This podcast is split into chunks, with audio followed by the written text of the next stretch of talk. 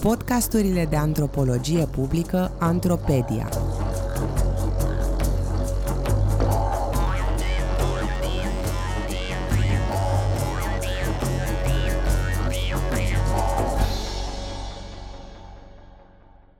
Sun, Sea, Sand and Salsa despre cercetarea etnografică prin dans.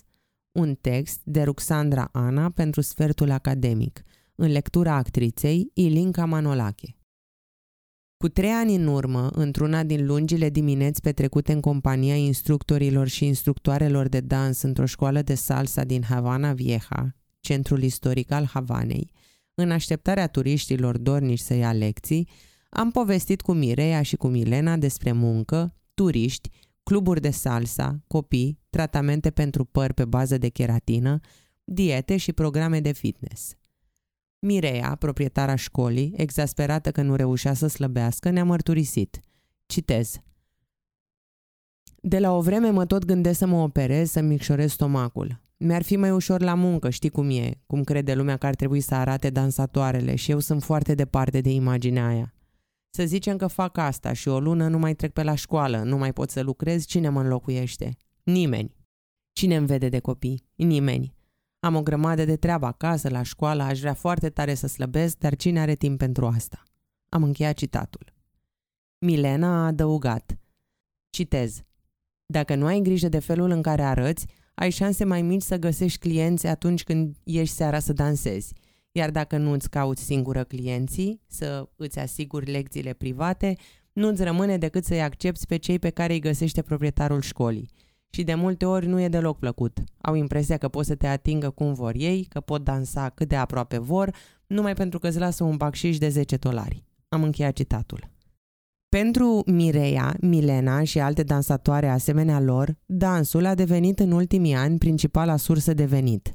Iar percepțiile și preconcepțiile despre corpul dansatoarelor în societatea cubaneză au fost marcate de politicile dansului înainte și după Revoluția din 1959, precum și de redeschiderea țării spre turismul internațional și promovarea dansului ca simbol al autenticității cubaneze.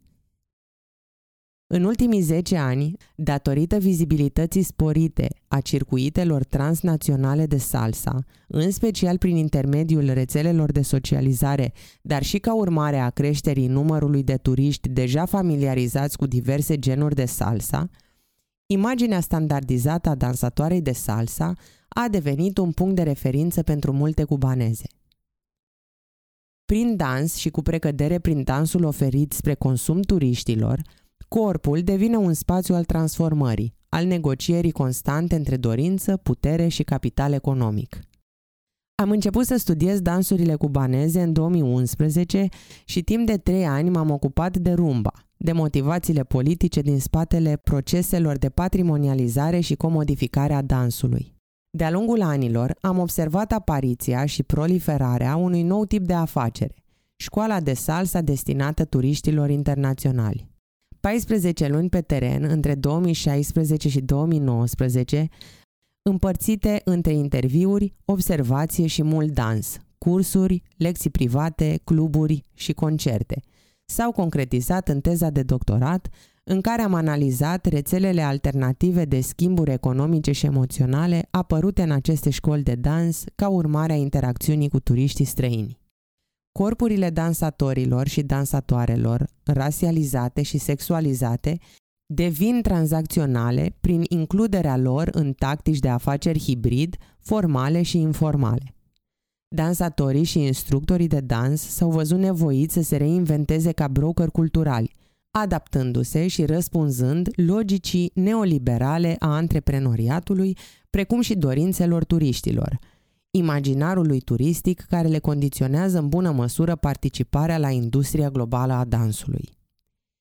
Identitățile lor sunt înscrise într-un model standardizat de performance, interpretat drept natural și real, dar care reproduce unul dintre principalii tropi ai promovării turismului în Caraibe, obiectivarea sexuală a corpurilor exotice. Mulți dintre turiștii pe care i-am cunoscut pe durata cercetării și-au exprimat admirația pentru dansurile cubaneze, al căror caracter original, nealterat, îl atribuiau în mare măsură izolării în care își imaginau că ar fi funcționat Cuba în ultima jumătate de secol. Discursul dominant, conform căruia Cuba ar fi rămas cumva înghețată în timp, se împletește cu elemente ale extravaganței pre-revoluționare, într-un amestec de exotism nostalgic care amintește de excesul, hedonismul și ierarhiile rasiale și de gen definitorii pentru industria turistică de dinainte de 1959, când revoluția condusă de Fidel Castro a pus capăt celor mai bine de trei decenii în care insula fusese un loc de joacă al turiștilor nord-americani. În primii ani după Revoluție, cazinourile și cabaretele au fost închise, fiind considerate simboluri ale excesului și decadenței capitaliste. Singurul cabaret care încă funcționează, Tropicana, a fost plasat sub controlul strict al guvernului revoluționar. Prudența a fost cuvântul cheie pentru felul în care au fost tratate genurile muzicale și dansurile populare, cu precădere casino, termenul folosit în Cuba pentru ceea ce lumea întreagă numește salsa cubană. Deși erau considerate indezirabile din cauza caracterului lor excesiv și apolitic, au fost tolerate pentru că se bucurau de o popularitate imensă în rândul publicului cubanez. Corporalitatea cubaneză pre-revoluționară, puternic asociată cu ritmul, senzualitatea și excesul, și-au diminuat importanța pe măsură ce salsa a intrat în declin prin închiderea barurilor, cluburilor și cabaretelor. Guvernul revoluționar și-a îndreptat atenția spre alte genuri care aveau să promoveze noi forme ale conștiinței sociale și politice, să educe clasa muncitoare și să combată alienarea prin muncă tipică societăților capitaliste. Baletul și dansurile folclorice au beneficiat de sprijin și promovare constantă din partea guvernului pentru a reflecta bogăția patrimoniului cubanez și amestecul unic de culturi care îi stau la bază, dar și pentru a promova idealurile de egalitate rasială. Proletarizarea baletului cubanez a avut ca scop principal crearea unei fuziuni între imaginea corpurilor care dansează și a celor care muncesc în fabrici sau în agricultură, caracterizate de aceeași disciplină, dedicare și exigență. Pornind de la ideologia omului nou, formulată de Che Guevara, mass media revoluționară a glorificat imaginea femeii noi, reprezentată de balerine a căror forță și energie nu contrastau cu feminitatea ideală. Astfel, Corpurile balerinelor au devenit simbolul suprem al reconcilierii dintre forța revoluționară și grația și fragilitatea feminină convențională, lipsită de excesele, ritmicitatea și senzualitatea asociate cu salsa. Muzica și dansurile afrocubaneze au beneficiat pentru prima dată în anii 60 de spații dedicate lor în exclusivitate.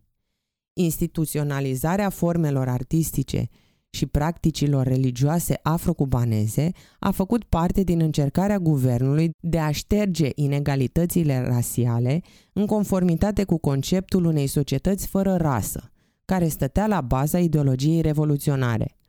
Deși aceste măsuri au servit întrucâtva agenda egalitaristă a guvernului, au fost menite de asemenea să țină grupuri mari sub control – în special în comunitățile negre sărace și marginalizate. După dizolvarea URSS și dispariția principalului său partener economic, Cuba s-a confruntat cu ceea ce Fidel Castro a numit perioada specială. Produsul intern brut s-a diminuat rapid, nivelul de trai a scăzut considerabil, populația s-a confruntat cu lipsuri și greutăți exacerbate de înăsprirea embargoului american. Pentru a depăși criza economică, guvernul s-a orientat către turism, considerat un rău necesar, iar insula s-a deschis din nou vizitatorilor străini.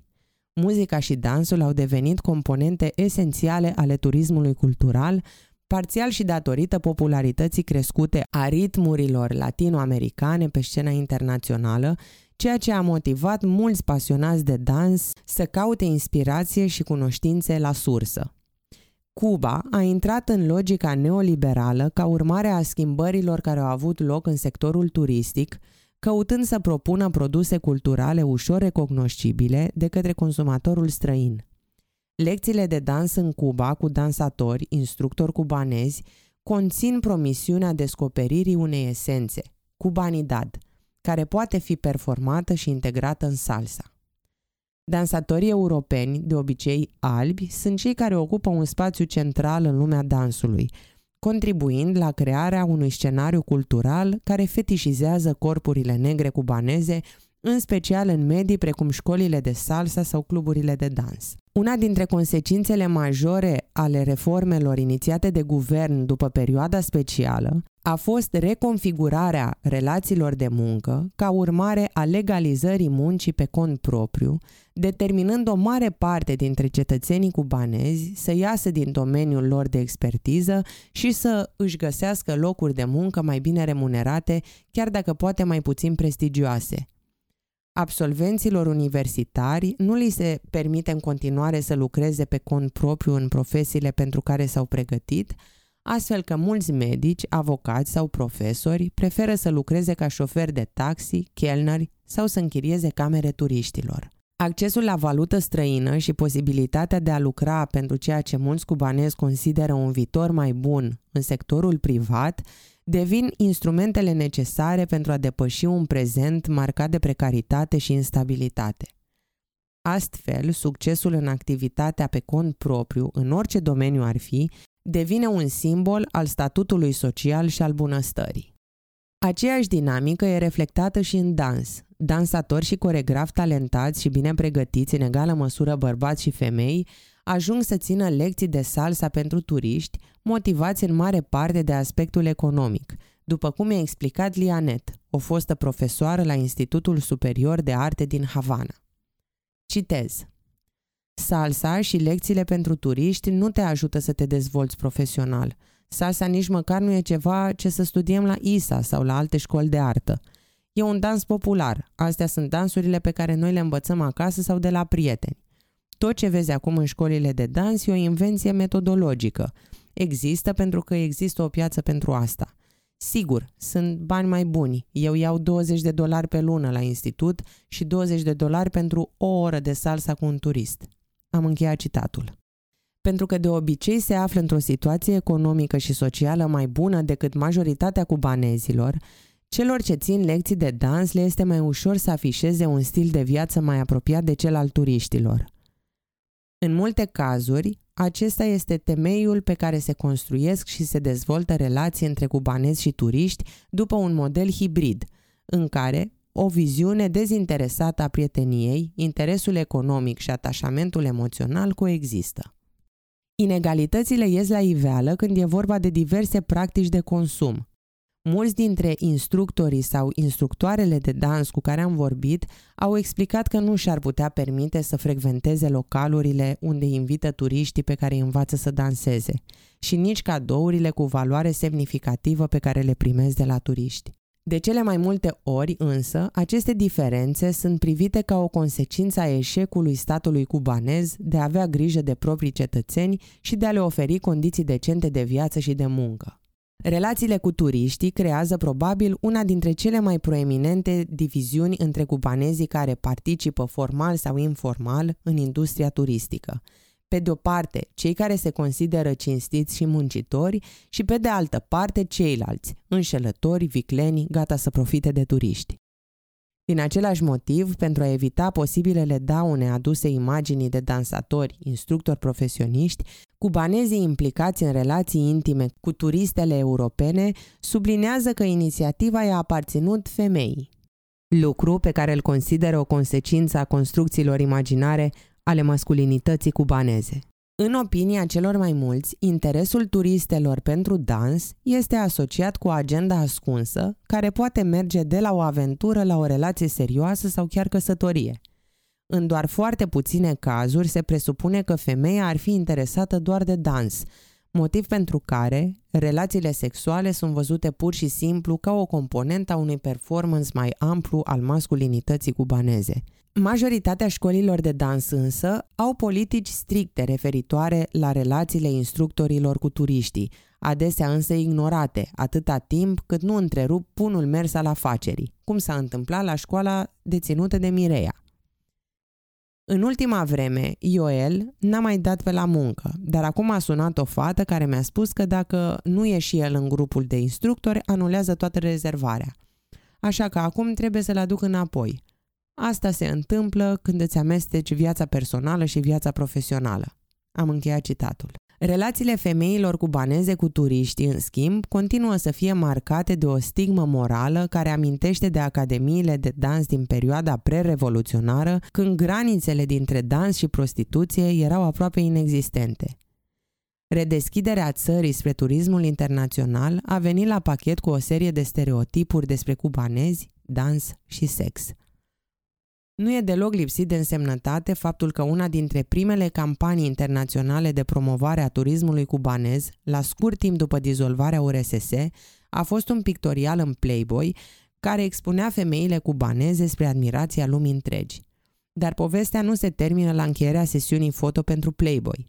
Fotograful s-a căsătorit cu una dintre protagonistele pictorialului și s-au întors împreună în Franța. Căsătoriile au devenit unul dintre efectele paradigmatice ale noii economii cubaneze, pentru care turismul continuă să joace un rol central de mai bine de 30 de ani. Mireia, Milena și Lianet aparțin unei generații pentru care independența financiară, tehnologia, social media și contactele cu lumea de afară cântăresc mult mai mult decât idealurile revoluției. Moștenirea ideologică lăsată de Che Guevara, și imaginea omului nou nu mai au aproape nicio însemnătate pentru mulți dintre tinerii cubanezi, iar educația, asigurată tuturor în mod gratuit în urma reformei educației, una dintre primele măsuri luate de guvernul revoluționar la începutul anilor 60, este percepută tot mai puțin drept ascensor social.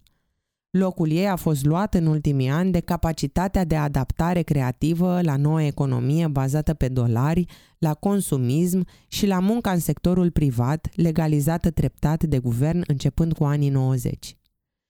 Dificultățile economice care au caracterizat perioada de după dizolvarea URSS au dat naștere unor noi tensiuni, fricțiuni, dorințe și idealuri iar dublul standard a devenit o constantă a vieții de zi cu zi în insula definită cândva de socialism și non-consumism. Noile relații de putere, modelate sub influența neoliberalismului, au creat premizele pentru dezvoltarea unor identități flexibile, ancorate în pragmatism, evidențiind totodată abilitatea cubanezilor de a se adapta simultan modelului socialist și celui capitalist.